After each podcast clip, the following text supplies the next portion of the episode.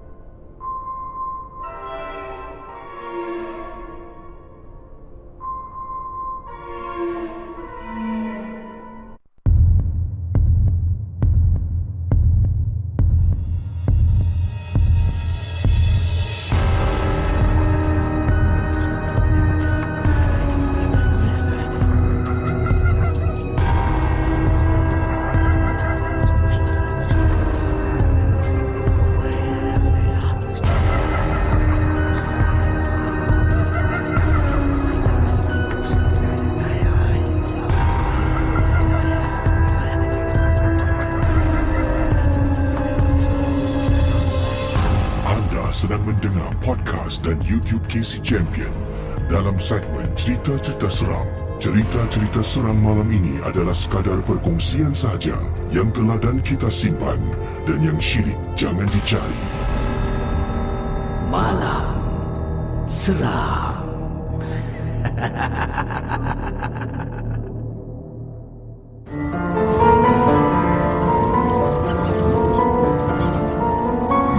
Seram adalah sebuah podcast dan YouTube cerita-cerita seram yang disampaikan oleh KC Champion. Jangan mudah percaya. Apa khabar semua? Harap anda dalam keadaan yang baik, yang sihat. Ya, kita berjumpa sekali lagi dalam Malam Seram bersama dengan saya, KC Champion. Guna pakai kacamata ni kira ala-ala K-pop lah eh. Oppa Gangnam Style. Op, op, op, op. Nonsense lah this one. Okey, uh, saudara, kita berjumpa dalam Malam Seram bersama dengan saya KC uh, Champion dan Alhamdulillah uh, dapat kita uh, ketemu eh dalam Malam Seram. Yang penting sekali uh, saya ke udara ataupun live uh, secara live bersama dengan anda 12.30 malam sampai pukul uh, 2 1 pagi lah eh. Uh, lazimnya 1 pagi lah. Uh, tapi lazimnya juga saya akan habis kadang 110, satu suku pernah sampai 1.30 eh. Jadi tengoklah ya. Yang penting uh, ini adalah sebuah rancangan uh, hiburan, uh, rancangan hiburan uh, mengajak anda uh, mendengar kisah-kisah seram yang diketengahkan dalam malam seram. Jangan mudah percaya, jangan terikut-ikut dengan apa yang diketengahkan. Uh, itu penting eh. Selamat tengah malam kepada semua geng momok. Uh, yang mungkin baru masuk uh, gelanggang. Uh, selamat tengah malam kepada geng uh, Sarjan Aim Monster. Terima kasih kepada Aim Monster, geng Sarjan yang baru masuk gelanggang. Anak Adam, ya juga geng Momok uh, Captain. Terima kasih pada Momok Captain uh, Anak Adam. Dan terima kasih pada, pada moderator-moderator Yati Rasul, Bro Bra, Panglima Berapi. Uh, siapa lagi yang sedang uh, berada? Okey, itu antara nama yang saya ternampak ni ya tiga moderator buat masa ini yang uh, terbaca nama-nama mereka. Dan uh, Casey kembali uh, menemani anda pada tengah malam ini. Harap semua dalam keadaan sihat yang baik-baik dan insya-Allah kita akan berkongsi pengalaman tapi ingatlah eh pengalaman yang diketengahkan ini hanya sekadar satu perkongsian. Saya tak nak anda terus percaya dengan apa yang diketengahkan. Jangan anda mudahlah terikut-ikut dan kalau ingin kepastian bolehlah tanya pada mereka yang lebih arif dalam bidang ini. Uh, rancangan Malam Seram ni hanya um, sebuah rancangan perkongsian pengalaman melalui email daripada uh, juga voice note anda dan saya hanya sampaikan ya adalah Malam Seram uh, seperti yang tertera di sini adalah sebuah horror talk show bukan sekadar cerita seram. Cerita-cerita seram malam ini adalah sekadar perkongsian sahaja yang teladan kita simpan dan yang syilid jangan dicari.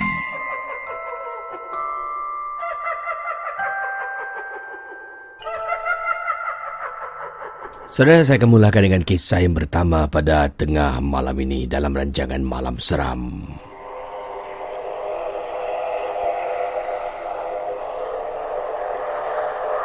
Kisah yang pertama ini datang daripada Wandi. Apa khabar Casey? Apa khabar juga para pendengar, para penonton Malam Seram? Wandi ingin ketengahkan peristiwa yang saya alami ketika saya berada di sekolah rendah. Saya bersekolah di salah sebuah sekolah di Singapura. Saya maaf tak boleh sebutkan nama sekolah ini. Uh, mungkin sekolah ini masih lagi beroperasi dan saya tak nak mencetuskan sebarang uh, cemas, eh, keadaan cemas takut nanti bila mula bulan 1 untuk bersekolah kan 1 Januari uh, ataupun 2 Januari buka sekolah pelajar-pelajar tak nak pergi sekolah dia katakan sebab dalam malam seram cakap sekolah tu berantu. Dah satu kes kronik nanti eh. Jadi uh, Wani berkongsi pengalaman ini berlaku di sekolah rendah ya di salah sebuah sekolah rendah di Singapura. Kejadian yang menakutkan ini Casey terjadi pada diri saya Waktu tu saya ingat saya ni tak boleh pergi PE. PE adalah uh, latihan jasmani lah, kelas latihan jas, jasmani. Jadi saya tak boleh dibenarkan pergi ke kelas latihan jasmani. Kerana saya ni dah banyak sangat dah banyak sangat kali tidak bawa PE shot ya, seluar pendek untuk latihan jasmani. Jadi saya disuruh duduk dalam sebuah kelas bukan classroom saya, bukan bilik darjah saya.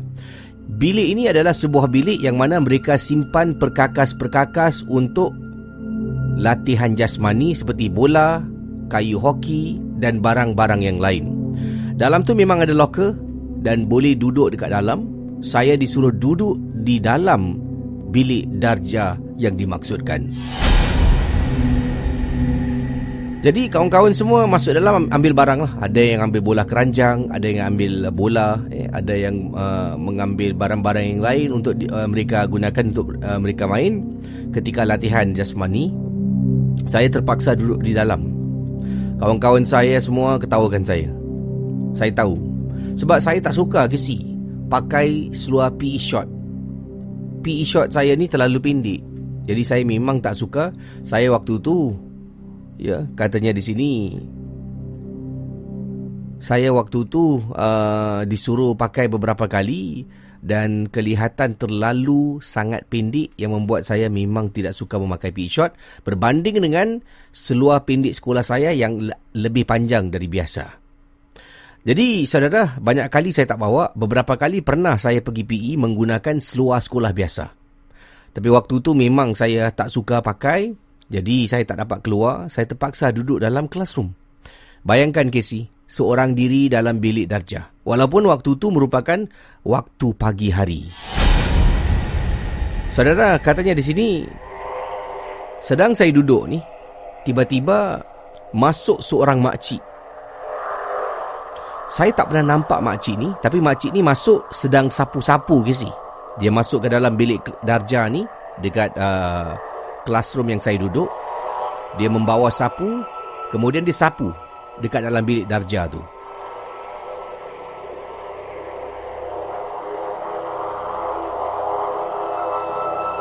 Saudara, sedang makcik ni sapu, disapu, sapu, sapu, sapu, kemudian saya pun diamlah, diam tengok makcik ni tengah sapu eh. Tiba-tiba dia tengok saya, dia senyum. Dia senyum, kemudian dia pun ajak berborak dengan saya. Dia duduk, dia tanya, buat apa dekat sini? Kenapa tak pergi uh, luar main-main? Kemudian mak uh, saya cakap dengan mak cik ni, uh, saya tak pakai seluar pendek jasmani. Saya tak suka cik, seluar tu pendek sangat. Kemudian mak cik ni cakaplah, kanda-kanda duduk dalam. Uh, tengok kawan-kawan awak semua. Semua dekat luar main-main. Tapi saya tak suka cik. Seluar pendek yang saya pakai ni pun saya tak suka. Makcik ni hanya senyum.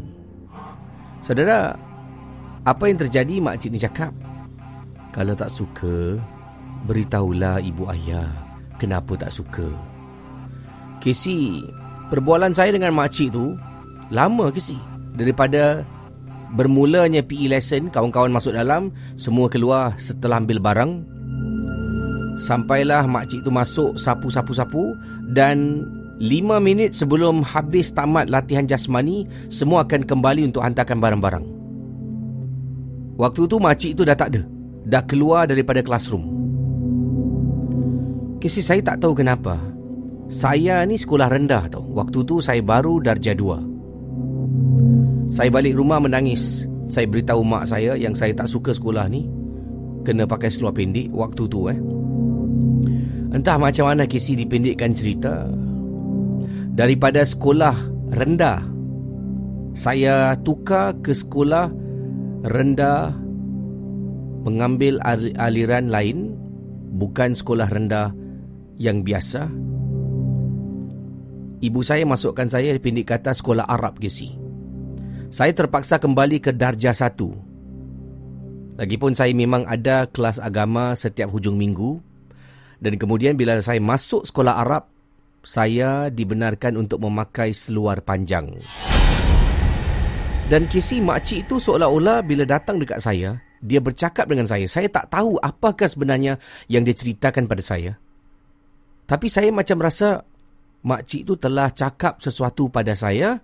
Kalau betul nak buat sesuatu dan tiba-tiba saya ni membuat keputusan, mak bapak saya ni setelah saya beritahu, membuat keputusan untuk hantar saya ke sekolah agama.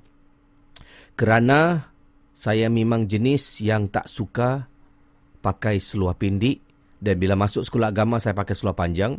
Dan bila fikir balik kesi saya pernah beritahu kisah ini kepada ustaz ustazah saya.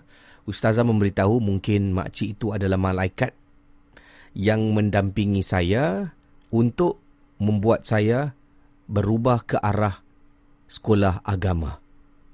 Wallahu alam kisi. Mohon maaf kisah saya ni bukanlah pasal nampak hantu, terjumpa hantu, tapi lebih kepada misteri. Makcik itu saya tak kenal. Dan setelah pengalaman saya pada waktu itu, saya tak pernah nampak pun makcik yang pernah saya berbual dengannya satu ketika dahulu. Sekian terima kasih. Selamat malam seram.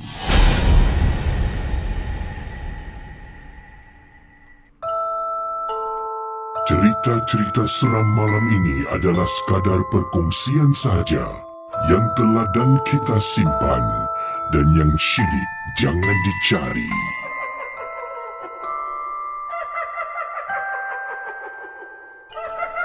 Okey, itu kisah yang pertama. Uh, saya pilih uh, kisah tadi itu sebabnya jarang kita dapat kisah yang uh, dikongsi seperti itu. Selalunya kisah nampak makhluk yang menakutkan, yang menyeramkan. Dan uh, kita mulakan dengan sesuatu yang uh, yang lain lah, eh? yang lain dan positif mungkin. Uh. Jadi pada usia yang agak muda, uh, pengirim kita ni memang tak suka pakai seluar pendek. Eh? Uh, katanya saya sebenarnya alasan pada awal tu dia dah, dah, dah letakkan eh? kerana aurat. Eh? Uh, dia, dia dah letakkan alasan aurat. Tapi kalau saya beritahu anda tentang aurat, nanti kisahnya tidak begitu terus menangkap, eh? menarik perhatian. Uh, jadi saya tinggalkan perkataan aurat tu. Uh. Jadi kalau saya tak sebut nama uh, aurat, jadi saya terus berkongsi kisah. Rupa-rupanya sememangnya pengirim kita ni kata sejak masa kecil dulu dia uh, ada pergi kelas agama lah eh pada hujung minggu. Jadi bila dia masuk sekolah rendah ni, uh, dia dah kena pakai seluar pendek, eh, PE shortnya lebih pendek lagi, dia memang tak suka. Uh, dia banyak kali minta eh permintaan. Uh, tapi permintaannya ditolak pada waktu itu. Uh, dan akhirnya uh, makcik ni datang ya entah da- dari mana jelma makcik ni bercakap dengan budak ni yang mati-mati memang tak suka menggunakan seluar sekolah yang terlalu pendek sehingga kan dia tak dapat eh mengikuti latihan jasmani. Uh, beritahu hal ini kepada ibu dan ayah. Katanya saya balik rumah dah pada usia muda beritahu mak bapak dan menangis eh kerana uh, menggunakan seluar pendek tu dan akhirnya uh, ditukar aliran sekolah. Eh, dia darjah dua, sekolah biasa. Kemudian dia mula darjah satu di sekolah Arab dan sampai sekarang lah uh, dia masih ingat lagi waktu yang dialami itu. Uh, makcik itu mungkin adalah jelmaan kata ustazahnya. Eh.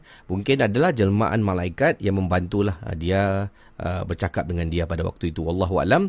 Tapi itu kisah yang uh, mungkin boleh dikategorikan dalam satu kategori pengalaman misteri. Baiklah daripada pengalaman misteri kita berkongsi pengalaman seram pula. Bagaimana kisah selanjutnya? Ini sebuah kisah saudara. Yang ini terlampau seram. Uh, siapa di rumah ada almari? Cuba angkat tangan. Semua orang kan ada almari kan? Uh. Siapa di rumah? Eh, kalau tidur menghadap almari dan nampak almari itulah. Uh, ada orang almarinya mungkin sebelah kanan eh. Dia kalau miring kiri tak nampak almari. Ada orang pula dia tidur dia kena miring kiri sebab uh, itu cara dia tidur belakang tu tembok jadi kena miring terpaksa tengok almari. Ada orang almari sebahagian depan ada pula almarinya mungkin di belakang. Jadi siapa yang di rumah ada almari uh, dalam bilik tidur dan anda menghadap almari uh, sila angkat tangan eh. Oh, nampak ramai angkat tangan ni katanya di sini ya.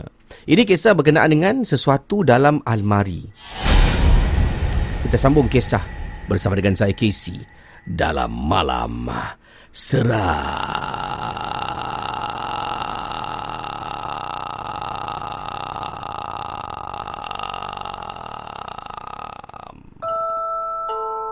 Cerita-cerita seram malam ini adalah sekadar perkongsian saja yang telah dan kita simpan dan yang syilid jangan dicari.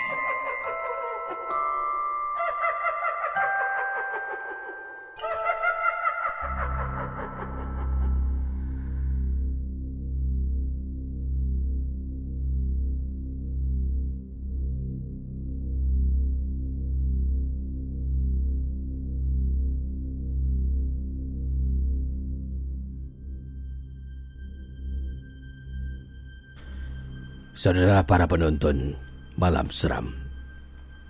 Kisah yang ingin saya bacakan ini berkenaan dengan almari dalam rumah. Ini kiriman daripada pengirim yang hanya ingin dikenali sebagai Kak Rahma. Kisi kejadian yang menakutkan ini berlaku pada waktu itu kepada adik kakak. Masa tu kami semua belum rumah tangga tinggal masih lagi tinggal bersama dengan ibu. Ya, masih lagi tinggal bersama dengan ibu di rumahnya dekat kawasan Wampo. Kakak ingat lagi kisi. Dalam keluarga kakak cuma ada kakak dengan adik perempuan kakak berdua saja. Ayah kakak, ibu kakak dalam rumah yang kami menetap pada waktu itu. Adik kakak ni mangsa buatan orang kisi kakak tak nak beritahu lebih lanjut tapi mangsa buatan orang setiap malam selepas waktu maghrib dia akan berada dalam biliknya tutup pintu dia akan menangis. Tak henti-henti.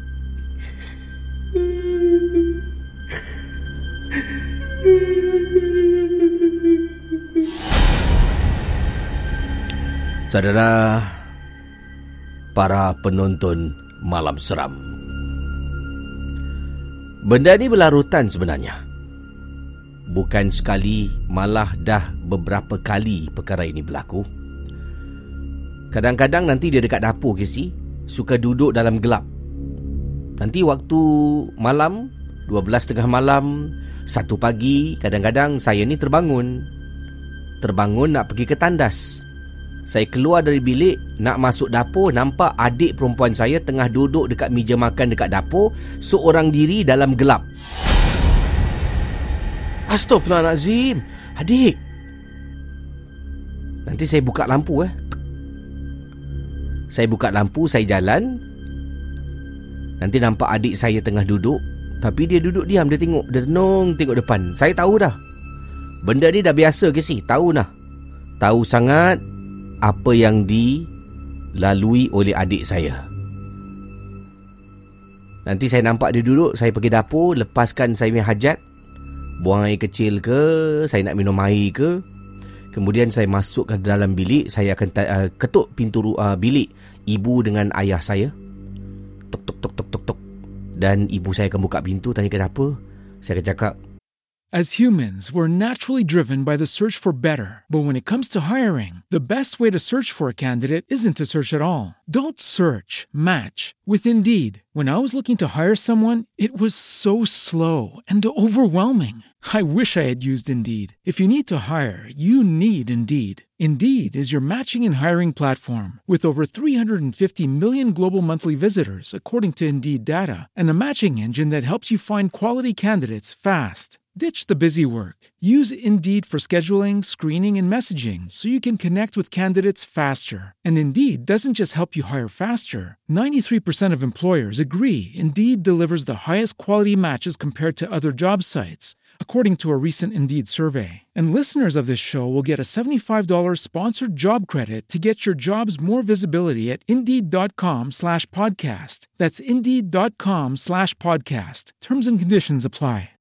With Lucky Land slots, you can get lucky just about anywhere. Dearly beloved, we are gathered here today to. Has anyone seen the bride and groom? Sorry, sorry, we're here. We were getting lucky in the limo and we lost track of time. No, Lucky Land Casino, with cash prizes that add up quicker than a guest registry. In that case, I pronounce you lucky. Play for free at LuckyLandSlots.com. Daily bonuses are waiting. No purchase necessary. Void where prohibited by law. 18 plus. Terms and conditions apply. See website for details. Mak, eh salah. Ibu, adik, adik, adik. Nanti pergilah ke dapur. Abah saya itulah yang banyak membantu. Nanti dia baca surah, baca, baca, baca.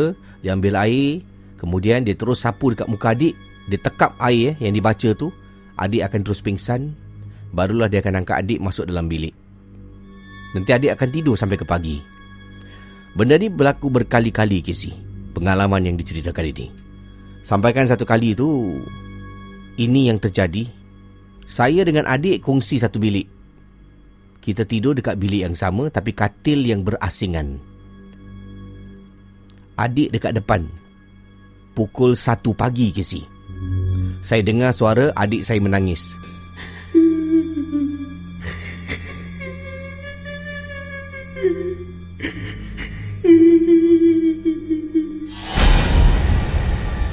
Nanti saya bangun tengok. Adik. Adik. Saya pergi bilik mak bapak saya ketuk pintu. Tok tok tok tok tok tok tok. Ibu, ibu. Buka pintu. Adik. Bapak saya akan keluar, abah saya akan keluar. Kemudian pergi dekat adik saya, biasalah dia baca baca baca. Lazimnya kalau abah saya baca, adik saya akan terpekik seketika dan terus pingsan.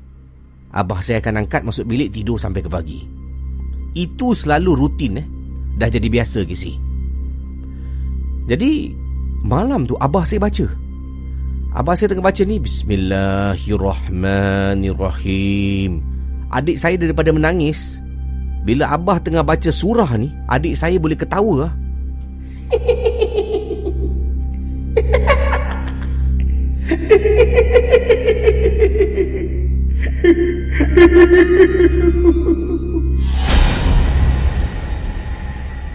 Ibu, kenapa, kenapa dengan adik ni? Ibu saya pegang tangan saya Saya pegang tangan adik saya Sebab dua-dua rasa seram ke si? Pukul satu pagi ke si? Satu pagi. Adik ketawa. Abah saya baca lagi. Baca lagi surah. Adik saya hanya ketawa.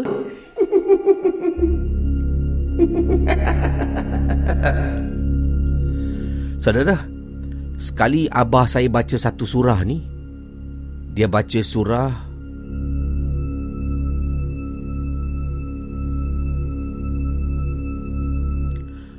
Kalau tak silap saya Surah ni ada sebut Satu ayat kafirun. Adik saya yang tengah duduk dekat sofa di ruang tamu Berdiri ke si? Dia berdiri tengok abah saya mata terbeliak. Dia lari masuk dalam bilik saya. Masuk dalam bilik saya Pam! Dia tutup pintu, dia kunci pintu. Kemudian saya dengan ibu saya terperanjat ni. Tuk tuk tuk tuk tuk tuk. Adik! Tuk tuk tuk tuk tuk tuk Adik buka pintu adik! Tuk tuk tuk tuk. Adik! Ibu saya menangis Abang, abang macam mana abang? Abah saya pada waktu itu Orang paling cool. Dia paling penyabar Dia paling relax. Dia pergi dekat depan pintu tu Ada kunci Dia angkat kunci Dia buka pintu lah. Cekak. Buka. Saudara bila buka pintu Kita ingatkan adik dekat atas katil tengah duduk kan? Cari Adik Adik Adik Abah saya dekat depan pintu Cuma perlu baca je. A'udzu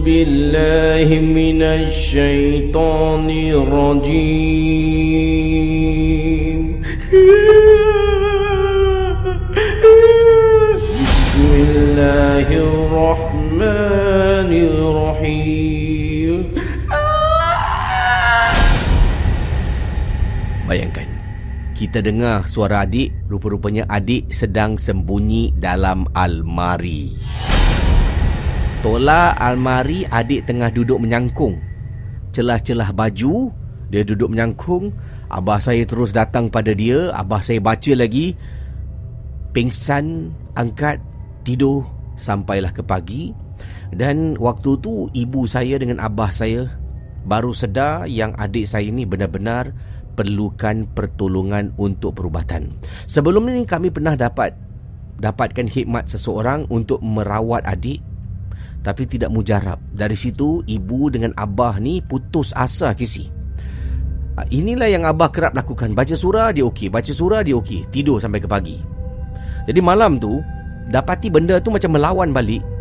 Baru ini mendatangkan satu tekanan kepada ibu dan abah untuk mendapatkan perawat yang lain untuk membantu merawat adik dalam keadaan yang dirasuk. Kesi setelah kejadian malam tu, saya kalau tidur dalam bilik, katil saya ni menghadap almari kesi. Almari ni kadang-kadang kita buka pintu, kita lupa nak tutup. Sebabnya almari saya ni jenis sliding door. Ya, pintu sliding kesi. Jadi kadang-kadang dah buka pintu, kita ambil barang, kita tak tutup lah. Jadi almari tu akan ter, terbiar, terbuka macam tu kan. Lainlah kalau pintu dia Pintu jenis pintu Ada daun pintu boleh buka Dan kalau buka tu dia akan menghadang jalan Kita akan tutup. Yang ini sliding door ke si Memang tak tak menghadang apa-apa jalan pun. Jadi kadang-kadang memang terbiah gitu. Malam tu saya tengah tidur. Adik saya ke si Dekat belakang saya. Jadi katil saya dengan adik saya sebelah menyebelah. Adik saya dekat belakang Saya tidur menghadap pintu Tepi pintu bilik keluar masuk tu adalah almari Dalam bilik kami Bayangkan saudara. Tengah tidur ni. Tiba-tiba saya terdengar suara adik saya. Kak. Kak. Ya dik. Saya masih tengok depan eh. Adik dekat belakang. Ya dik. Kakak nampak tak? Nampak apa dik Kakak nampak tak? Saya toleh ke belakang tengok adik saya. Nampak apa, dik? Tu. Tu. Apa? Nampak apa? Nampak tu dalam almari.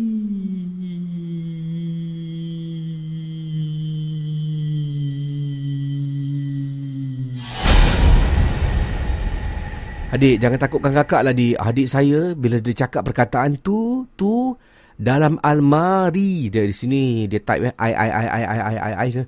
Tu, tu, dalam almari. Ya, adik. Jangan takutkan kakak lah, adik. Saya pun toleh. Saya tengok depan, saya terperasan dalam almari. Sumpah kisi saya nampak dalam almari ada perempuan hitam tengah menyangkung.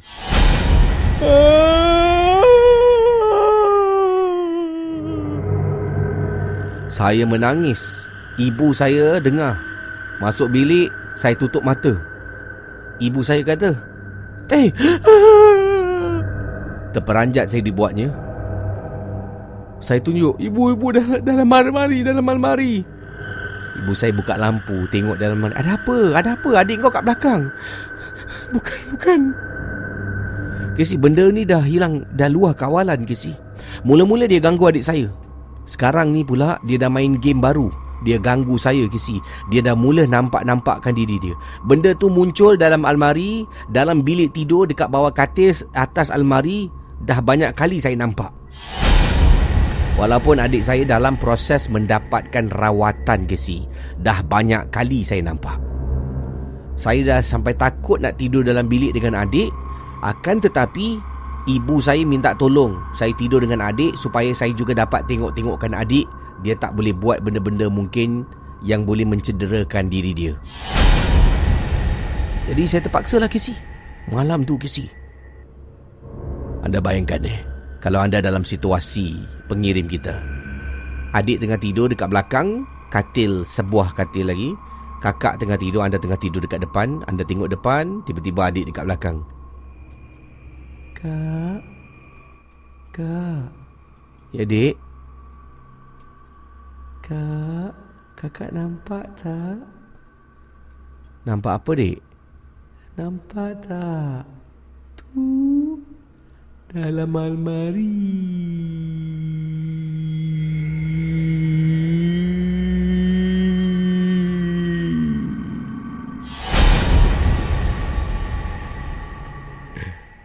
Kesi saya memang tak boleh lupakan pengalaman ini. Adik saya Alhamdulillah dapat dipulihkan setelah mendapat rawatan untuk beberapa bulan sebenarnya. Memang menyeramkan Kesi. Saya masih ingat lagi perempuan hitam tu sentiasa ada dalam rumah. Rupa-rupanya itulah makhluk yang merasuk tubuh badan adik yang tak nak keluar. Setiap kali kalau abah saya baca, dia keluar ke si? Dia keluar sekejap daripada tubuh. Sembunyi dekat tepi sebab dia tak nak duduk dalam badan adik. Bapak kan, abah kan dah tekap muka adik dengan air yang dibaca tu. Jadi panas. Dia keluar. Adik tidur, dia tak boleh masuk. Adik bangun tidur, dia masuk balik dalam badan. Itulah pengalaman saya Casey. Untuk semua yang sedang menonton Malam Seram, selamat Malam Seram.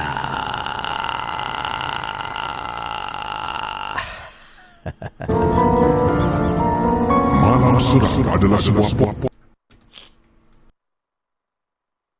Champion. Jangan mudah percaya. Wow. Kisah tadi uh, tentang almari ya. Siapa di antara anda mempunyai almari dalam bilik dan tidur menghadap almari? Uh, all the best lah ya. Uh, Yalah eh. Selamatlah saya tidur. Uh, tidur. Saya saya tidur pun terpaksa menghadap almari dan masalahnya almari saya pun sliding door ni macam mana ni uh. Besok carilah eh kontraktor ubah elok lah uh, untuk ubah almari. Jadi seram eh kisah tadi eh. Bila anda bayangkan uh, yang dipanggil kak, kak. Oh lah, saya boleh bayangkan situasi yang dialami oleh pengirim kita. Okey saudara, kita kongsi si kisah selanjutnya. Uh, yang ini berkenaan dengan satu peristiwa yang berlaku. Datangnya daripada Muhammad uh, Razali. Muhammad Razali berkongsi pengalaman yang uh, dialami olehnya. Uh, katanya di sini Assalamualaikum Kesi Waalaikumsalam Saya ni penggemar cerita seram Kesi Tak kisahlah uh, Kisah yang Kesi sampaikan dekat radio Kisah yang Kesi sampaikan dalam malam seram ini Kisah yang cukup popular di sebuah stesen radio seberang uh, Jangan tutup lampu Oh jangan tutup lampu eh Dan macam-macam kisah. Kalau ada kisah seram dekat YouTube, itulah kisah yang akan saya tonton. Sebab saya memang suka dengar cerita seram yang dibacakan. Saya suka menonton filem seram. Uh, dan uh, saya ni memang jenis orang yang tak sangat penakut. Hmm, saya saya pernah dengar Kisi. Waktu tu saya dengar rancangan Kisi Misteri Jam 12. Kisi nak tahu di mana saya dengar. Saya pernah message pada Kisi yang mana saya hantar Kisi gambar. Saya sedang mendengar rancangan Kisi Misteri Jam 12 dekat tanah perkuburan. Masih ingat lagi tak?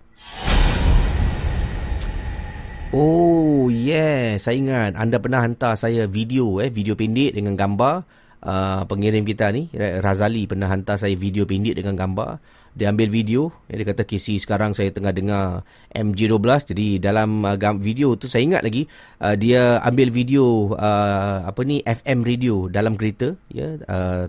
Dan kemudian dia pen video tu dia gerakkan tengok KC dekat mana sekarang saya berada. Dia sedang mendengar MG12 dekat kubur bro dia kata saya memang dengik uh, jenis degil eh memang tak takut kisi ya. Uh, saya boleh dengar rancangan kisi di tanah perkuburan apalah sangat uh, tapi saya memang suka dengar uh, cara penyampaian jalan cerita yang begitu menarik. Dan ini pengalaman saya kisi. Saya bila cakap dengan orang yang saya ni memang tak takut hantu, saya berani. Orang cakap saya ni takbur, cakap besar. Tapi hakikatnya memang saya tak takut. Sumpah kisi tak pernah ada rasa takut. Malah saya pernah juga uh, menetap di sebuah hotel. Waktu tu saya bercuti uh, bercuti di England. Dan ada sebuah hotel ni dalam kategori hotel yang mana ada senarai haunted hotel. Saya pernah specially request pergi dekat hotel di England ni menetap dekat sana ketika saya bercuti untuk menonton perlawanan uh, antara pasukan favourite saya uh, Liverpool. Boy. Uh, dan uh, uh, dan apa ni dalam Premier League lah pada waktu itu. Dan saya menetap dekat hotel yang dikatakan dalam senarai haunted hotel list in uh, in UK pada waktu itu. Dan saya nak berkongsi pengalaman uh, terpulang pada semua nak percaya ataupun tidak. Uh, inilah kisah yang saya nak kongsi sama dalam malam seram. Cerita-cerita seram malam ini adalah sekadar perkongsian sahaja yang teladan kita simpan dan yang syilid jangan dicari.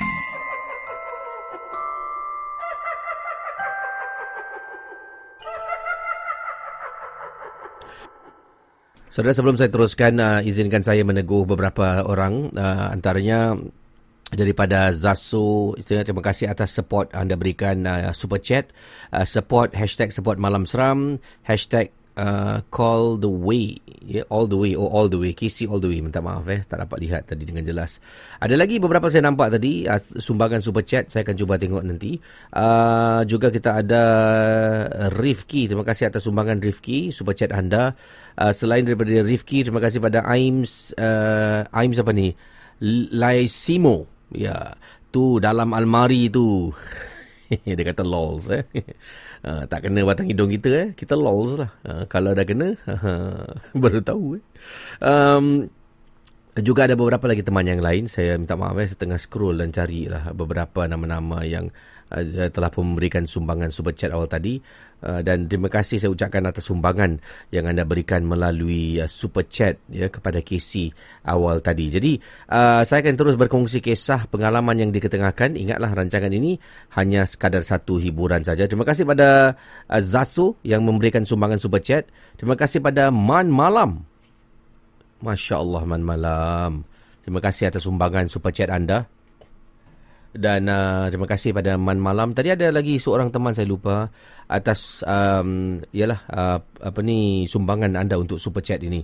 Baik, kita sambung kisah yang dikongsi sama. Jadi sedikit sebanyak anda tahu uh, Razali ni ada seor- adalah seorang yang berani. Eh, saya saya sendiri saksi. Dia pernah hantar video dia mendengar rancangan MG12 dekat kubur.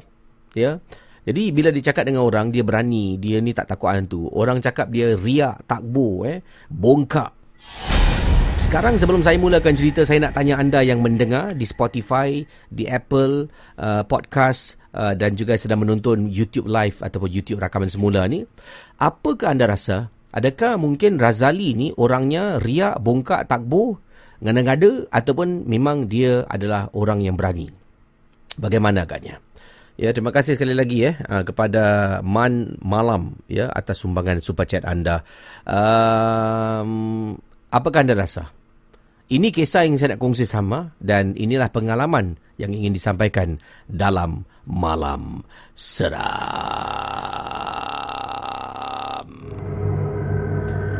Casey, seperti yang Casey maklum, saya memang jenis yang berani. Pengalaman yang saya nak ceritakan ini saya pernah. Ini waktu kecil. Saya cakap dengan kawan-kawan yang saya berani, tak ada orang pun percaya dengan saya. Jadi saya pernah kisi. Saya pernah disuruh melakukan satu cabaran. Cabaran saya adalah kisi tahu kan kadang-kadang dekat bawah blok ada orang meninggal dunia. Bukan bangsa Melayu lah, bangsa lain. Dan kadang-kadang bila orang meninggal dunia ni Mayat yang meninggal tu diletakkan dekat bawah blok. Nanti adalah orang datang ahli keluarga untuk lihat eh, Si mati ni buat kali terakhir. Mayat tu akan diletakkan dekat bawah blok Selama lebih kurang sampai seminggu. Ini waktu saya berada di sekolah menengah. Jadi kawan saya cabar. Dia kata dengan saya Lee kalau kau betul lah eh, jenis yang tak takut hantu yang berani kan. Kawan saya cakap, kau boleh buat benda ni tak? Kalau kau buat, kita semua percaya yang kau memang jenis berani. Cabaran yang saya kena buat ni, kisi adalah saya kena pergi dekat keranda tu. Ya, saya kena pergi dekat keranda yang orang meninggal dunia yang mati tu dekat kolong blok Kemudian dekat tepi keranda tu kan selalunya ada gambar orang mati diletakkan gambar tu. Saya kena ambil gambar tu, bawa lari, masuk dalam rumah, letak dalam bilik dan tidur sampai ke pagi. Sumpah, kata Razali saya pernah disuruh buat benda tu hanya untuk membuktikan yang saya ni berani. Jadi takkanlah kita nak pergi dekat kawasan tu pada waktu pagi, waktu siang hari kan. Selalunya ada orang ke si. Saya tahu dekat kolom blok saya ni saya dah perhatikan untuk dua hari bila waktu malam 11 11 malam ke atas memang tak ada orang. Dekat bawah tu kosong je si. Ahli keluarga semua dekat rumah dah tidur. Jadi waktu tu lah saya turun bawah dengan kawan-kawan saya yang tinggal sama blok dan juga ada beberapa blok sebelah. Saya pergi dekat tempat yang ada keranda tu, sebelahnya ada foto frame. Kawan-kawan tunggu dari jauh Sampai kan ada kata Eh jangan buat Jangan buat ah, Jangan lah Jangan lah eh, ah, Dia ni penakut lah Dia ni penakut lah. Jangan lah Jangan lah Mereka cubalah Konon-konon Nak tengok yang saya ni betul-betul akan buat ke tidak. Saya pergi ke si Saya pergi dekat dekat keranda tu Saya angkat As humans, we're naturally driven by the search for better. But when it comes to hiring, the best way to search for a candidate isn't to search at all. Don't search, match with Indeed. When I was looking to hire someone, it was so slow and overwhelming. I wish I had used Indeed. If you need to hire, you need Indeed. Indeed is your matching and hiring platform with over 350 million global monthly visitors, according to Indeed data, and a matching engine that helps you find quality candidates fast. Ditch the busy work. Use Indeed for scheduling, screening, and messaging so you can connect with candidates faster. And Indeed doesn't just help you hire faster. 93% of employers agree Indeed delivers the highest quality matches compared to other job sites, according to a recent Indeed survey. And listeners of this show will get a $75 sponsored job credit to get your jobs more visibility at Indeed.com slash podcast. That's Indeed.com slash podcast. Terms and conditions apply. With the Lucky Land slots, you can get lucky just about anywhere. This is your captain speaking. Uh, we've got clear runway and the weather's fine, but we're just going to circle up here a while and uh, get lucky. No, no, nothing like that. It's just these cash prizes add up quick. So I suggest you sit back, keep your tray table upright, and start getting lucky. Play for free at LuckyLandSlots.com. Are you feeling lucky? No purchase necessary. Void where prohibited by law. 18 plus terms and conditions apply. See website for details. gambar kawan saya. Wah! Eh, taruh, taruh, taruh, taruh. Dia angkat gambar tu. Kawan saya lari lintang bukang ke si. Kawan-kawan saya yang tengah tengok saya tu, lari lintang bukang.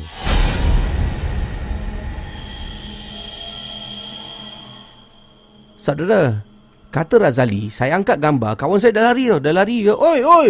Cakap, kata nak tengok aku bawa atas. Saya tak letak balik eh. Saya bawa gambar tu sebab saya tak saya ni tak tahan bila orang cakap saya ni penakut tak berani. Saya bawa gambar tu naik atas, berdiri dekat luar rumah, buka pintu tengok mak bapak dah tidur, masuk dalam bilik saya, letak gambar tu betul-betul dekat tepi katil saya selitkan di belakang langsi kesi. Kemudian saya turun bawah. Turun bawah cari kawan dekat blok sebelah. Oi, eh mana gambar dah letak balik eh? Aku bawa naik atas dekat rumahku. Bedek lah kau, tipu lah kau. Jom ikut aku naik atas. Cepat. Semua tak nak, tak nak, tak nak, takut. Last-last seorang kawan saya, namanya Rahmat. Si Rahmat ni dia ikut. Okey, okey, aku tengok. Okay, korang tunggu eh. Rahmat ikut. Kau betul kali kau naik atas. Kau gila apa? Dah korang cakap aku menakut apa? Saya bawa naik ke si kawan saya. Buka pintu, mak bapak masih tidur. Masuk dalam bilik. Mana, mana? Ha, kejap. Saya pergi dekat langsi. Saya selak langsi. Ni. Eh, gila apa kau? Eh Lee, kita tak expect kau buat. Janganlah buat turun bawah sudah. Tak apa, besok pagi aku bawa turun. Eh jangan Lee. Casey. Kawan saya dengan saya turun bawah. Kecoh Casey dekat blok sebelah. Eh aku nampak lah, sumpah lah. Gambar tu dekat katil dia lah. Eh kau gila apa? Semua kawan-kawan terperanjat Casey. Kita duduk bersimbang kawan saya suruh buat turun. Saya kata, tak, tak, tak. Aku nak buktikan yang aku tak pernah tak penakut. Casey, benda ni berterusan tu. Saya balik rumah. Kemudian Casey nak tahu tak apa berlaku. Saya balik rumah, tadi saya beberapa kali balik rumah, kan? Mak saya, bapak saya dah tidur. Bila saya balik rumah, saya nampak mak saya dengan bapak saya tengah duduk dekat ruang tamu.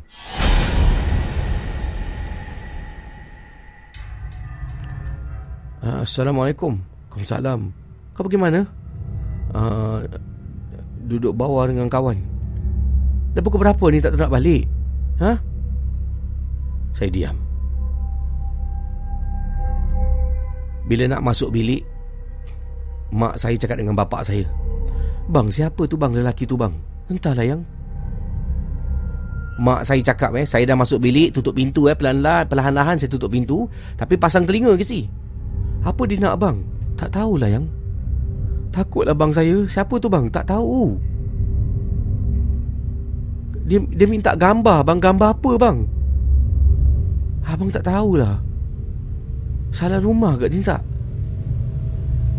Casey Saya dengar mak saya cakap dengan bapak saya Ada orang datang Minta gambar Jadi saya ingatkan mungkin ahli keluarga lah Nampak saya ambil gambar Kan Tapi saya yakin Casey Bila saya turun tak ada orang dekat bawah Tak mungkin ahli keluarga nampak saya ambil gambar tu saya diam Casey Dah takut tau kena marah dengan mak bapak Saya diam Casey sumpah Casey eh Tok tok tok tok tok tok tok tok tok tok Tok tok tok tok tok tok tok tok tok tok Bang Dia ketuk lagi bang Dah, dah berapa kali bang dia ketuk minta gambar dia bang Eh jangan buka jangan buka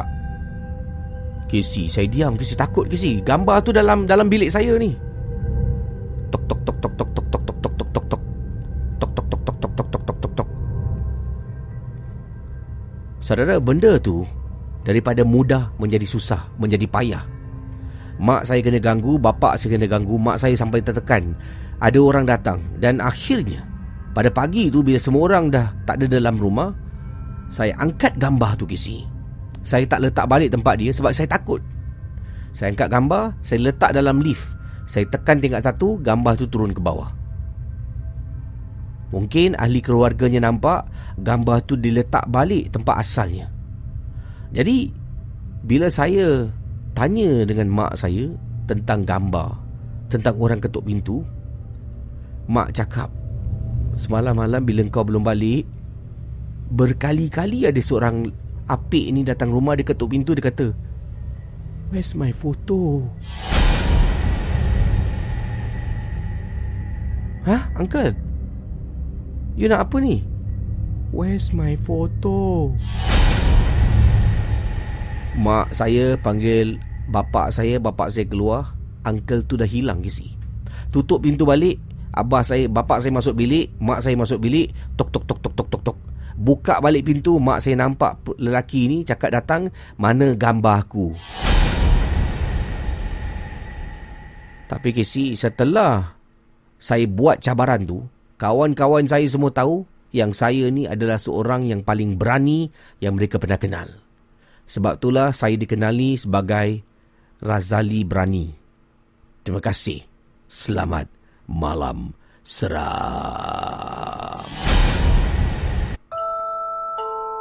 Cerita-cerita seram malam ini adalah sekadar perkongsian sahaja yang telah dan kita simpan dan yang syilid jangan dicari.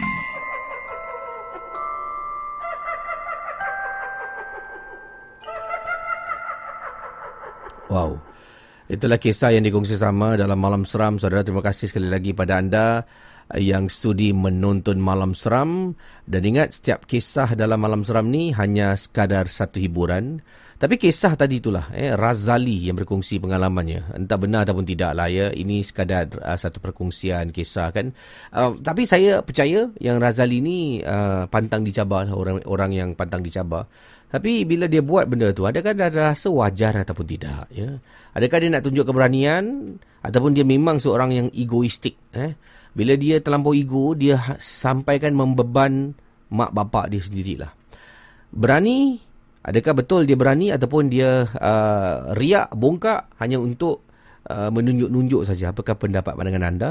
Uh, sebab Razali kata saya berani, dia, tapi saya jujurnya, saya pernah nampak dia hantar video dekat saya yang dia sedang mendengar ya uh, bayangkan melalui uh, uh, radio di kereta tu dia ambil video kemudian dia pen dia kata saya sekarang berada dekat kubur wow. Bayangkan eh? Uh, seram eh? Jadi terima kasih pada um, pada Razali uh, atas perkongsian.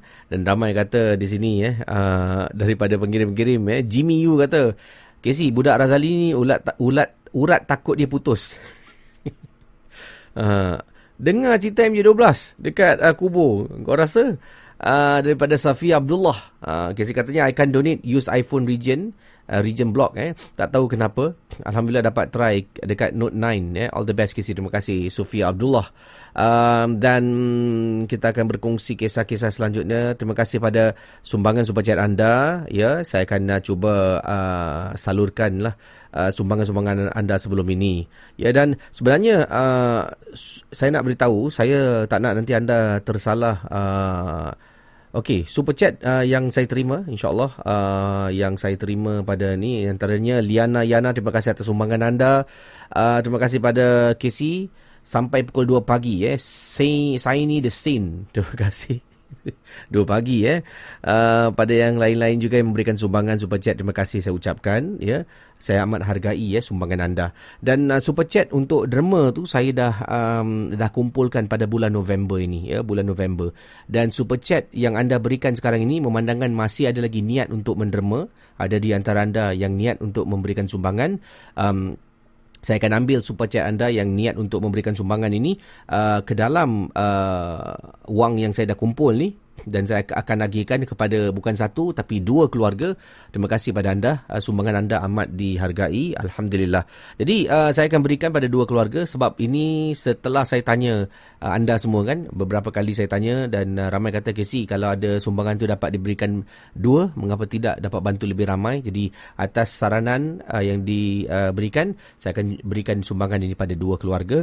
Dan selepas bulan November ya masuk Disember ni uh, super chat anda ni uh, yang mana anda berikan adalah uh, sumbangan untuk uh, menaik taraf uh, rancangan malam seram ini dan juga uh, untuk di dikumpulkan ya untuk saya melakukan sesuatu lah uh, mungkin saya nak berikan uh, satu yang eksklusif sebenarnya untuk yang menonton lah uh, pada semua.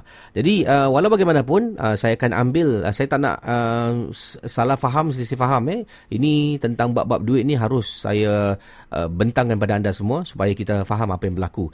Jadi uh, super chat sumbangan bulan November saya dah pun kumpulkan. Memandangkan bulan Disember ni masih ada nak berikan sumbangan untuk membantu keluarga susah ni saya akan ambil super chat anda ni uh, wang uh, yang anda berikan ini. Kumpulkan sekali lagi masukkan dalam uh, uh, simpanan uh, wang super chat ni untuk diagihkan untuk tambahan lah. Kalau mungkin boleh sekarang ni kalau dah lebih boleh bantu tiga keluarga saya akan cuba bantu tiga keluarga. Ya setakat ini dua keluarga saya saja. Dan yang mana yang tadi baru berikan sumbangan sumbangan saya akan masukkan juga uh, sumbangan anda ya. Dan harap maklum uh, bermula esoklah uh, super chat super chat anda yang anda berikan uh, adalah untuk sumbangan uh, saluran ini ya. Uh, jadi saya ha-, harap anda maklum. Nanti bila akan datang lagi sebabnya um, saya kena cari keluarga yang betul-betul saya saya tahu eh. Uh, saya kenal yang mana mereka memerlukan bantuan. Uh, kalau anda berikan sumbangan nanti saya tak tahu siapa yang saya berikan. Jadi keluarga yang saya nak berikan dua orang ni saya dah kenal pasti uh, masalah mereka, cabaran mereka sebab tu saya boleh gunakan uh, wang yang anda berikan untuk membantu keluarga ini. Jadi insyaAllah kalau ada lagi uh, saya temui lah keluarga yang susah ini, saya akan buka lagi eh, uh, super chat untuk memberikan sumbangan. Alhamdulillah. Ya, terima kasih. Baik saudara, um, saya akan uh, setakat ini saya rasa kalau tak silap eh, Kali terakhir saya kira super, super chat lah. Kali terakhir uh, hampir lebih kurang 900 dolar ya, 900 dolar. Kalau tak silap saya, InsyaAllah saya akan tambah uh, untuk genapkan menjadi RM1,000 dolar. Jadi kita boleh bantu dua keluarga lah. Satu keluarga RM500 dolar. Dan dengan tambahan tadi, uh, kiriman daripada brother kita uh, dan juga daripada yang lain tu, uh, tengoklah kalau ada tambahan lebih sikit, boleh bagi tiga, bagi tiga. Kalau tidak, saya akan uh, kekal pada dua keluarga tapi tambah sikit lah uh, kepada kedua-duanya. Ya, Terima kasih uh, atas uh, kepri, keprihatinan anda untuk membantu keluarga yang susah. Okey, uh, saya akan terus berkongsi kisah uh, selanjutnya selanjutnya. Ini selepas saya putarkan lagu berikut ini. Jadi jangan ke mana-mana bertemankan saya Casey dalam malam seram.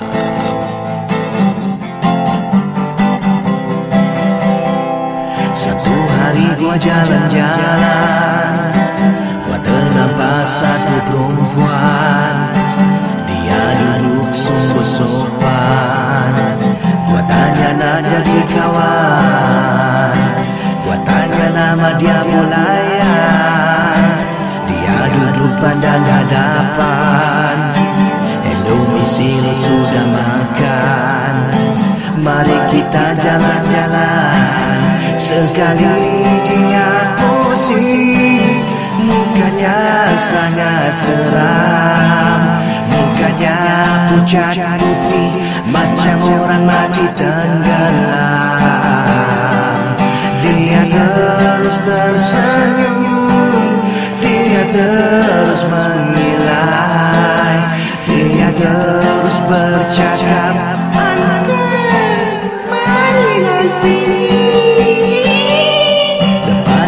wajah berlari.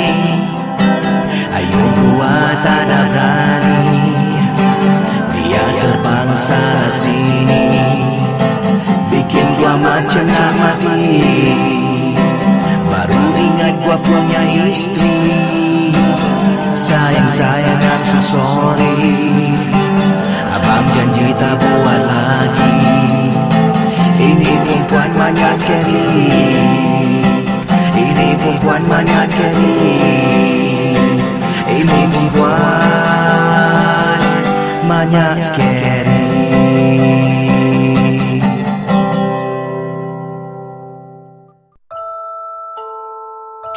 cerita seram malam ini adalah sekadar perkongsian saja yang telah dan kita simpan dan yang syilid jangan dicari.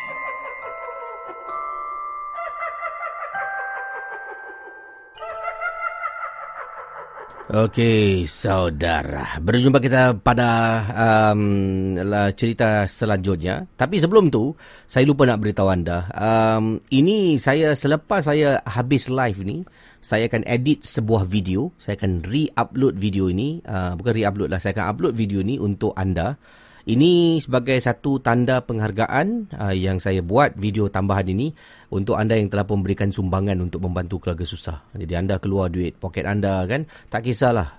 Satu dolar ke, sepuluh dolar ke, seratus dolar ke, anda masing-masing memberi atas uh, kemampuan, uh, keikhlasan masing-masing. Jadi saya rasa saya patut belanja para penderma ni satu video dan tadi saya dah rakamkan beberapa video ketika saya berada di luar. Selepas saya live ni, saya akan habiskan live saya. Saya akan buat editing dan saya akan upload uh, secepat mungkin. Eh, by today. By today. Uh, ini untuk menghargai lah. Eh. Jadi orang uh, melakukan suatu kebaikan, kita balas dengan kebaikan. Gitulah. Eh. Jadi nantikan saja. Saya pun tak sabar nak edit ni. Semangat. Uh, main-main. Eh.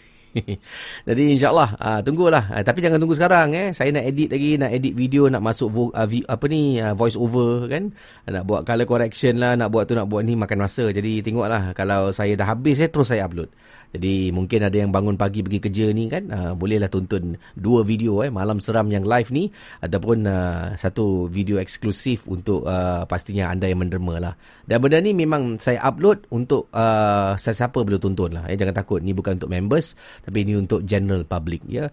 Okey, kita sambung kisah. Um, yang ini kiriman daripada pengirim eh. Uh, mana ni? Daripada uh, Ashura berkongsi.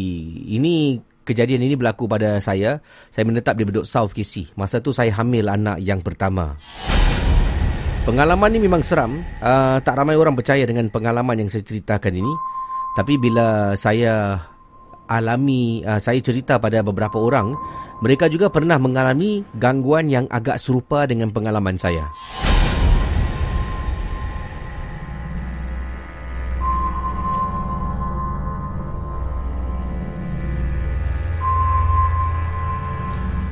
Asyura berkongsi pengalaman. Assalamualaikum Kisih. Waalaikumsalam. Saya ni pada kejadian yang menakutkan ini berlaku Baru saja melahirkan Dan ini adalah anak yang pertama saya. Anak saya masih lagi dalam hari Kisih. Suami saya dah mula bekerja. Saya duduk dekat rumah Menjaga anak lah. Saya tinggal di Bedok South pada waktu itu. Nanti malam-malam ni Kalau suami saya kerja pada shift malam Saya duduk di rumah seorang diri Anak saya pernah beberapa kali menangis Kisi Ya, pernah beberapa kali dia menangis Tak henti-henti ya sepanjang malam eh, Dia Dia akan nangis. Saya ingatkan ni perkara biasa Kisi Perkara biasa yang mana Anak saya kalau menangis ni Mungkin nak susu badan Mungkin lampingnya basah Ya nak kena tukar.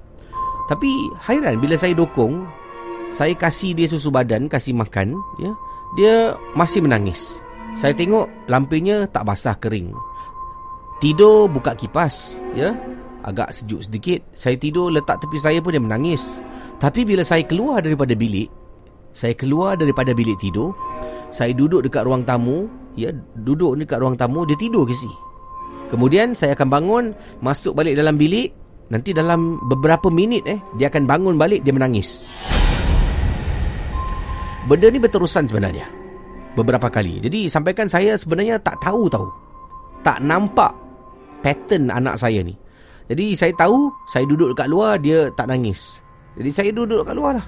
Sejak malam tu kalau nak tidur ni saya akan duduk dekat luar, duduk kat sofa bila suami tak ada.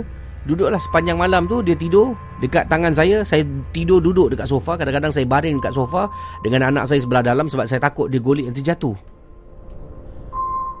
Sampaikan bila saya telefon mak saya lah. Eh, mak saya kadang-kadang uh, tanya tentang biasalah cucu pertama kan. Tanya macam mana uh, nama cucu ni Alif eh. Macam mana dengan Alif? Uh, Okey kau? Kau nak tak mak datang sana uh, tengok-tengok kan? Kau boleh berehat juga. Uh, mak tak, janganlah mak susah-susah mak. mak. Mak ni penat sakit kaki. Jalan jauh tak apa. Kalau saya perlu pertolongan saya cakap dengan mak. Kemudian saya cerita dekat mak lah. Mak, mak tahu si Alif ni pelik lah mak. Kenapa? Dalam bilik katil dia Beli mahal-mahal si. Tilam, ada bantal, selesa, ada kipas. Nanti malam tidur dia bangun dia nangis. Lapar tak? Taklah mak. Kasih susu badan pun tak apa tak loot Nangis, menangis, menangis. Jangan hairan. Bila orang duduk dekat luar ni sofa Dokong dia Dekat sofa tengah duduk ni Dia berhenti nangis Tidur nyenyak mak sampai pagi Lepas tu orang setiap malam kalau dia menangis dalam bilik, angkat duduk kat sofa, dia akan berhenti menangis, sama-sama tidur sampai ke pagi. Saya ceritakan pada mak saya kesi. Jadi bila saya ceritakan pada mak saya, mak saya pun macam dia tanya saya dia kata, "Syura, tadi kau cakap anak kau dalam bilik nangis. Bila kau keluar bilik, dia tak kat sofa, kau duduk kat sofa tu tidurkan dia dia, dia tidur." Ah, mak dia tidur mak. Suka, dia suka tidur luar lah mak.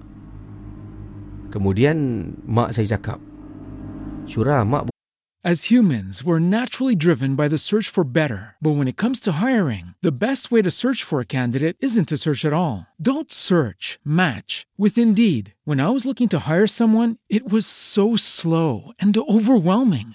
I wish I had used Indeed. If you need to hire, you need Indeed. Indeed is your matching and hiring platform with over 350 million global monthly visitors, according to Indeed data, and a matching engine that helps you find quality candidates fast. Ditch the busy work. Use Indeed for scheduling, screening, and messaging so you can connect with candidates faster. And Indeed doesn't just help you hire faster. 93% of employers agree Indeed delivers the highest quality matches compared to other job sites, according to a recent Indeed survey. And listeners of this show will get a $75 sponsored job credit to get your jobs more visibility at Indeed.com slash podcast. That's Indeed.com slash podcast. Terms and conditions apply. Bukan nak takutkan kau tau. Saya dah dengar lain macam tu Casey. Mak cakap apa mak? Tak ada, mak bukan nak takutkan kau. Mak rasa ada benda dalam bilik kau yang anak kau ni boleh rasa atau boleh nampak. Eh, mak ni jangan beripik lah mak. Sebab tu lah mak cakap, mak bukan nak takutkan kau.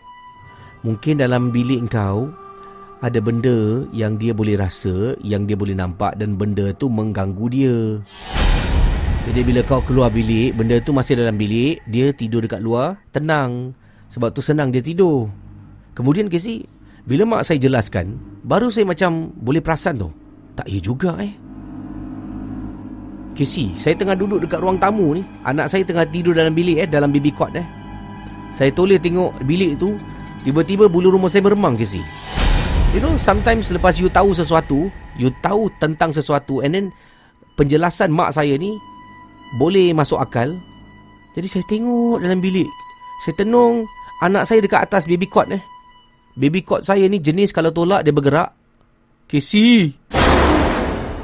Jadi bila saya tengok, saya tenung, baby cot anak saya tiba-tiba bergerak sikit eh.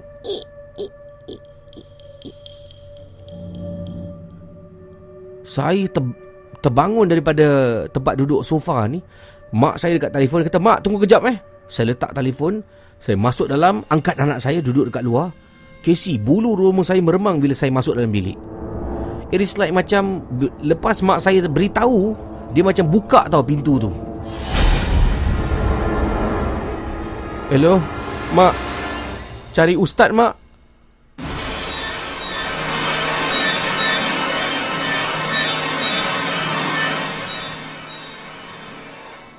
NKC memang benar. Dalam bilik tu ada benda menghuni. Ada benda menghuni dalam bilik saya. Benda menghuni ni datang ke rumah sebab dia boleh tahu dalam rumah tu ada bayi.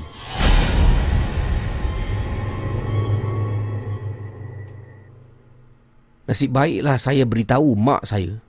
Kadang-kadang ni Casey kita tak tahu tahu apa yang perbualan kita akan berlaku bila kita cakap dengan mak kita.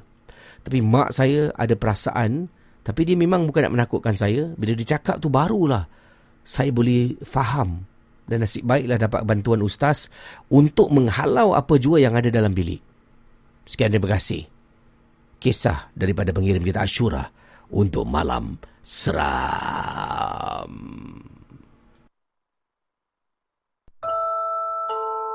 Cerita-cerita seram malam ini adalah sekadar perkongsian saja yang telah dan kita simpan dan yang syilid jangan dicari.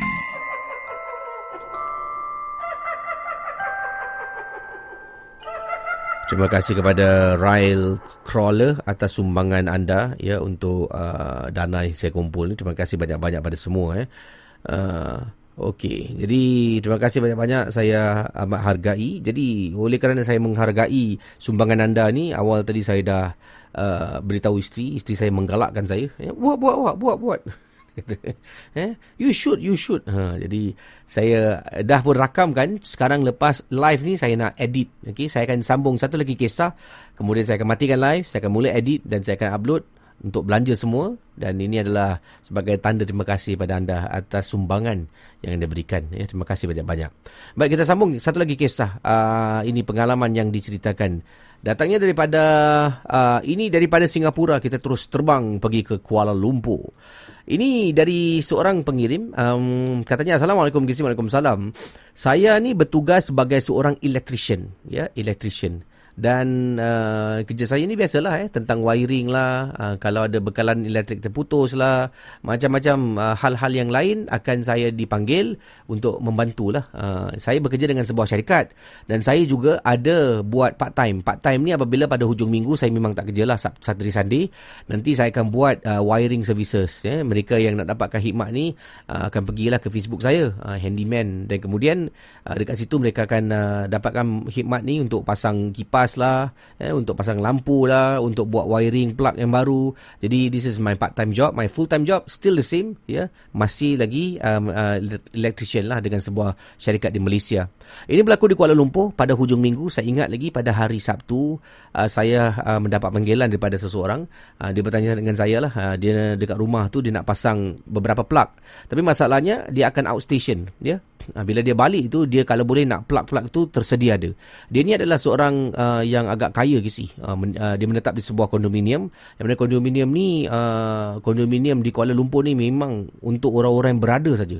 Jadi saya dapat panggilan daripada dia. Dia kata suruh datang ke rumah dia dan kemudian dia nak tunjukkan saya lah plug-plug dekat mana dan bila saya datang ke rumah dia dekat bawah tu ada guard ke si, security guard, ada front desk lagi nak masuk uh, saya kena berikan uh, kod eh uh, nama tuan rumah uh, kemudian saya dibawa naik atas dengan uh, security guard ya eh, ikut saya sampai ke tingkat atas rumah dia jadi sampai dekat atas tu dia pun suruh saya masuk lah. Uh, dia orang Melayu kita ke si. Kaya eh. Jarang uh, saya tengok uh, orang-orang apa ni. Orang-orang yang berada ni.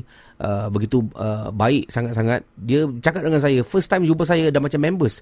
Eh macam brothers kata dengan saya seru. Eh, macam dia ni. Jadi dia tunjuklah kan dia kata dia, kata, uh, dia panggil dia panggil saya. Dia kata uh, sini nak pasang satu plug. Eh sini nak pasang satu plug. Uh, dia tunjuklah mana-mana. Dan ni nak buat wiring ni. Okey kalau boleh uh, tak nampak wiringnya masuk masuk dalam uh, kabel soket ni. Ya yeah, cantik-cantik kan nanti dia nak pergi outstation uh, selama 2 minggu dia akan balik. Uh, hopefully kata by then kalau saya balik semua dah siap lah eh. Um, okey tuan. Kerja belum buat eh dia dah bayar duit ke si? Dia kasih saya. Dia tanya berapa, saya kasih quotation. Dia tambah lagi, tak apa. Uh, ni saya tambah lagi 200, awak metik. Saya pun semangat lagi si. Oh, bagus ni eh. Jadi, kisahnya. Uh, bila saya pergi, uh, bila tuan dia pergi overseas, saya diberikan kebenaran. Saya ada this code, eh, password ni yang digunakan untuk keluar masuk rumah dia. Jadi, security guard pun dah tahu. Dia turun bawah, dia katalah, eh, uh, uh, ini akan datang rumah saya eh. Uh, untuk uh, dua minggu saya tak ada ni ulang alik ini dia akan uh, buat uh, wiring uh, kat rumah saya. Uh, sudah dapat kebenaran dah, dah green light. Jadi bermula lah saya datang rumah ni untuk buat wiring. And then something happen. Pengalaman saya ni inilah kisahnya kita kongsi dalam malam seram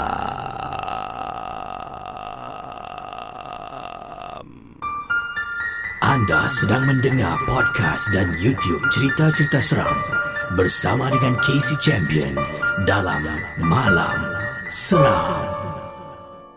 Saudara kisahnya begini. Saya pergi ke rumah dia kan. The first time okay, the second time okay. Total eh, keseluruhan saya mengambil masa lima hari Casey untuk habiskan kerja ni. lima hari. Dan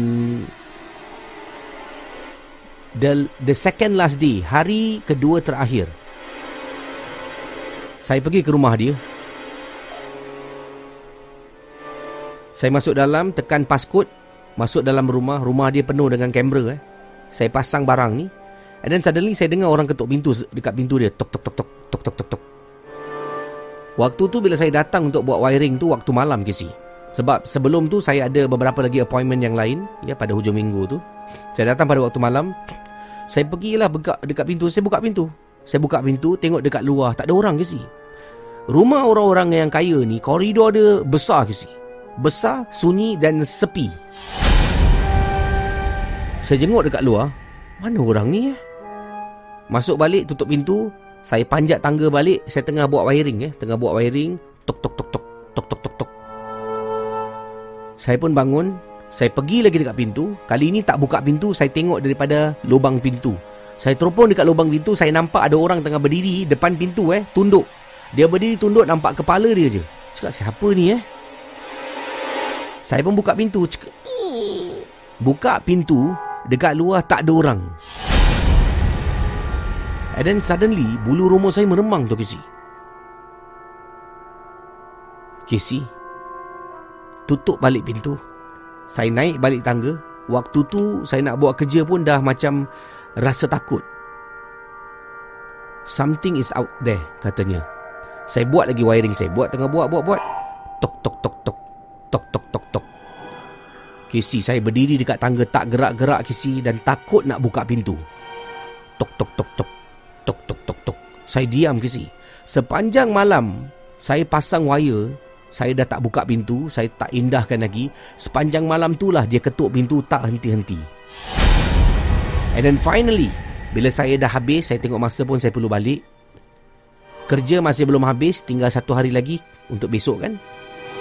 Saya pun turun dari tangga, saya lipat tangga saya, saya pegang, angkat beg nak keluar ni. Sampai depan pintu. Sampai depan pintu ni, baru nak buka pintu. Tok, tok, tok, tok. Dia masih dekat luar, Kisi. Saudara, saya pergi tengok dekat lubang pintu. Dia tengah berdiri sama posisi tunduk nampak kepala dengan rambut kisi. Sebelum buka pintu saya baca ayat kursi. Bismillahirrahmanirrahim. Saya baca kemudian saya sembuh. Saya buka pintu dekat luar memang tak ada orang. Keluar daripada rumah tu tak perlu tutup lampu. Saya hanya perlu tekan paskut untuk kunci, lampu akan mati mengikut paskut. Saya pun tekan ti ti ti ti ti ti. Zoom. Satu rumah gelap. Kesi nak tahu tak saya nampak apa? Saya nampak dekat meja makan rumah orang yang saya buat wiring ni. Ada empat beranak tengah duduk dekat meja makan Kesi. Dalam gelap, saya tengok apa benda tu. Empat orang Kesi seorang perempuan dan tiga kanak-kanak kecil tengah duduk dekat meja makan. Pam! Saya tutup pintu, saya turun bawah. Tercungap-cungap dibuatnya. Saya nampak pengawal keselamatan, saya ajak berbual. Saya tanya dia. Saya ni wiring kat atas lah. Tadi seram lah kena ketuk rumah beberapa kali. Kemudian, Pak Gad ni ceritakan pada saya. Sini, sini. Eh, wak asal. Aku ni pelik tau tengok kau. Daripada hari pertama kau dekat sini, sampai hari ni, nak dekat habis ni, aku tu eh, dia ni buat kerja tak ada ke kena ganggu? Kenapa, wak?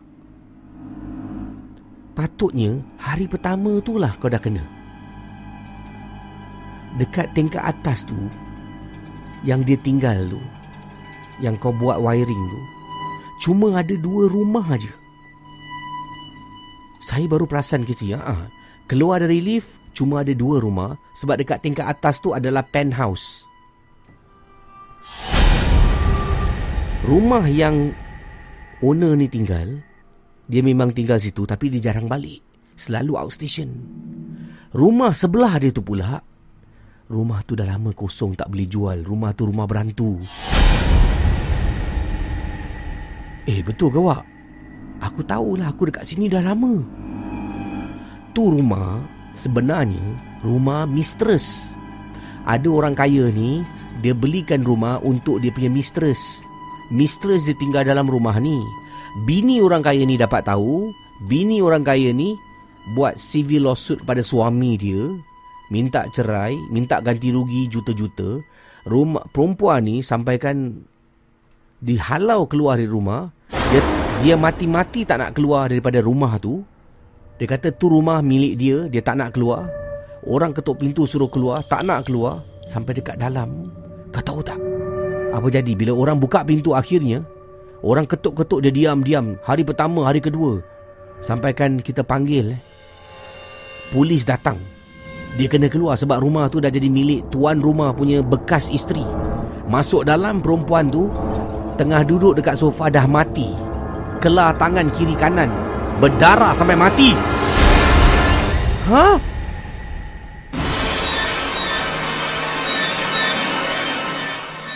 Jadi rumah tu si tuan rumah ni dia punya bekas isteri dah ambil balik perempuan tu dah mati dekat dalam dah tak boleh jual sampai sekarang.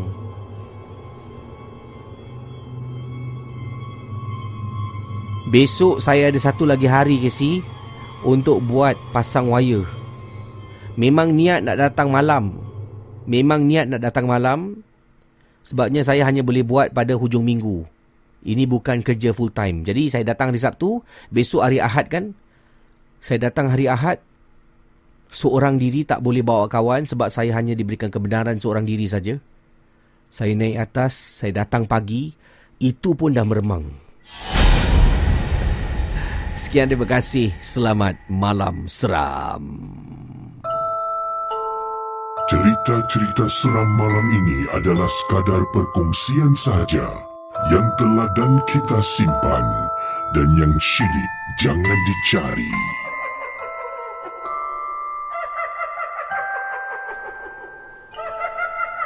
Wow, itu dia kisah. Eh. Um, saya lebih menarik, uh, bukan menarik, saya lebih tertarik eh, dengan kisah uh, dikongsi tadi itu uh, oleh pengirim kita. Berkenaan dengan um, rumah sebelah tu adalah milik seorang orang kaya kan?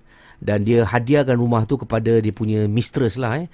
Uh, ataupun perempuan simpanan ya uh, jadi orang kaya ni ada banyak duit eh. Oh juta-juta lah syarikat juta-juta. Dia hadiahkan rumah ni kepada mistress dia. Mistress dia duduk dalam rumah yang juta-juta ni mungkin eh. Duduk rumah wah hidup senang lah eh. Kaya apa. Kemudian isteri pula yang si orang ni dapat tahu eh, tentang suami dia ada mistress mengamuk eh, dan kemudian sesuatu berlaku lah minta cerai ke apa sebab mungkin ada, ada anak kan. Kena civil lawsuit eh, uh, sebab atas uh, perbuatannya dapat pampasan ganti rugi lah ataupun dapat uh, yalah untuk anak-anak semua duit belanjaan mungkin makan juta. Uh, isteri claim eh, ini syarikat nak minta berapa persen berapa persen sampaikan terpaksa rumah tu dijual. Dan mistress tu tak boleh terima hakikatnya. Yang dia adalah menam, um, menagih kasih pada suami orang. Dia tak nak tinggalkan rumah tu. Biasalah dah hidup mewah kan bertahun-tahun mungkin lamanya. Mungkin saya silap. Kemudian bila rumah tu nak ditarik balik, dia tak boleh terima, dia bunuh diri dalam rumah tu. Uh. Itu kisah yang seram, saudara. Ya? Jadi ingatlah, kalau dah senang satu hari nanti, duit dah banyak, kaya raya, ini untuk untuk diri saya juga. Eh? Uh, jangan lupa isteri. Ya, betul. Isteri lah orang yang telah pun bersama dengan kita pasang surut. Uh, tahu-tahu bila kaya aja skandal. Eh? Uh, sekali bagi kan. Eh lah apalah eh tengok eh kerana eh, wanita boleh membuat seorang lelaki tu berjaya dan wanita juga boleh menjatuhkan lelaki ha Siapa setuju? Angkat tangan eh. Okey, terima kasih pada semua. Dan um, itulah kisah yang dikongsi sama. Saya nak matikan live ini. Jumpa anda esok malam. Sekarang saya nak edit video baru. Wuhu, tak sabar ni. Tunggukan saja dalam Malam Seram. Bye-bye. Terima kasih pada moderator uh, pada geng-geng momok yang lain. Mami Ambella, terima kasih pada Yati Rasul, Bro Bra, Panglima Berapi, Sofrinia, uh, siapa lagi yang ada di sini. Terima kasih banyak-banyak uh, kerana menjalankan tugas selaku moderator pada moderator semua. Dan terima kasih pada um, members kita yang telah pun berikan um, sumbangan super chat. Dan saya harus maklumkan sekali lagi, sumbangan super chat untuk sumbangan uh, bantu keluarga yang susah ni pada bulan November saya dah kumpulkan sebenarnya. Sebenarnya saya dah kumpulkan. Jadi uh, selepas ini super yang anda berikan adalah untuk uh, sumbangan pada saluran ini ya untuk pembangunan saluran ini dan sebagainya.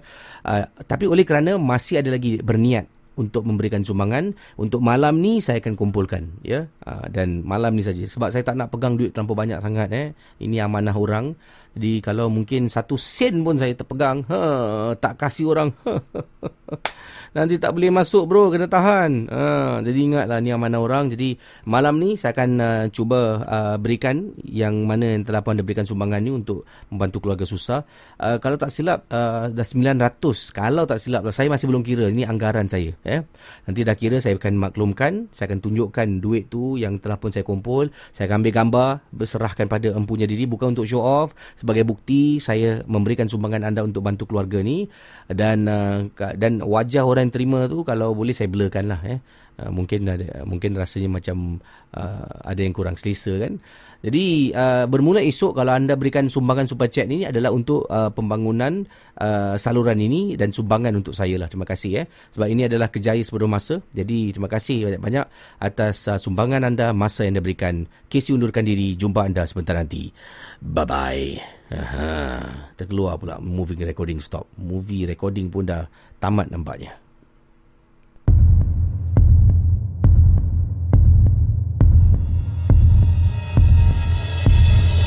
Terima kasih kepada anda yang sudi mendengar Malam Seram, sebuah podcast dan YouTube cerita-cerita seram yang dikongsi oleh Casey Champion. Kita jumpa di lain episod.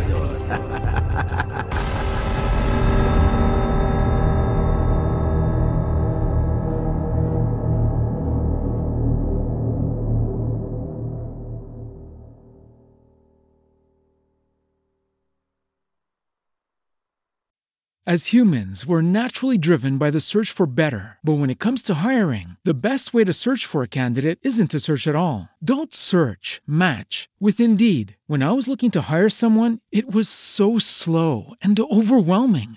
I wish I had used Indeed. If you need to hire, you need Indeed. Indeed is your matching and hiring platform with over 350 million global monthly visitors, according to Indeed data, and a matching engine that helps you find quality candidates fast. Ditch the busy work. Use Indeed for scheduling, screening, and messaging so you can connect with candidates faster. And Indeed doesn't just help you hire faster. 93% of employers agree Indeed delivers the highest quality matches compared to other job sites, according to a recent Indeed survey. And listeners of this show will get a $75 sponsored job credit to get your jobs more visibility at Indeed.com slash podcast. That's Indeed.com slash podcast. Terms and conditions apply.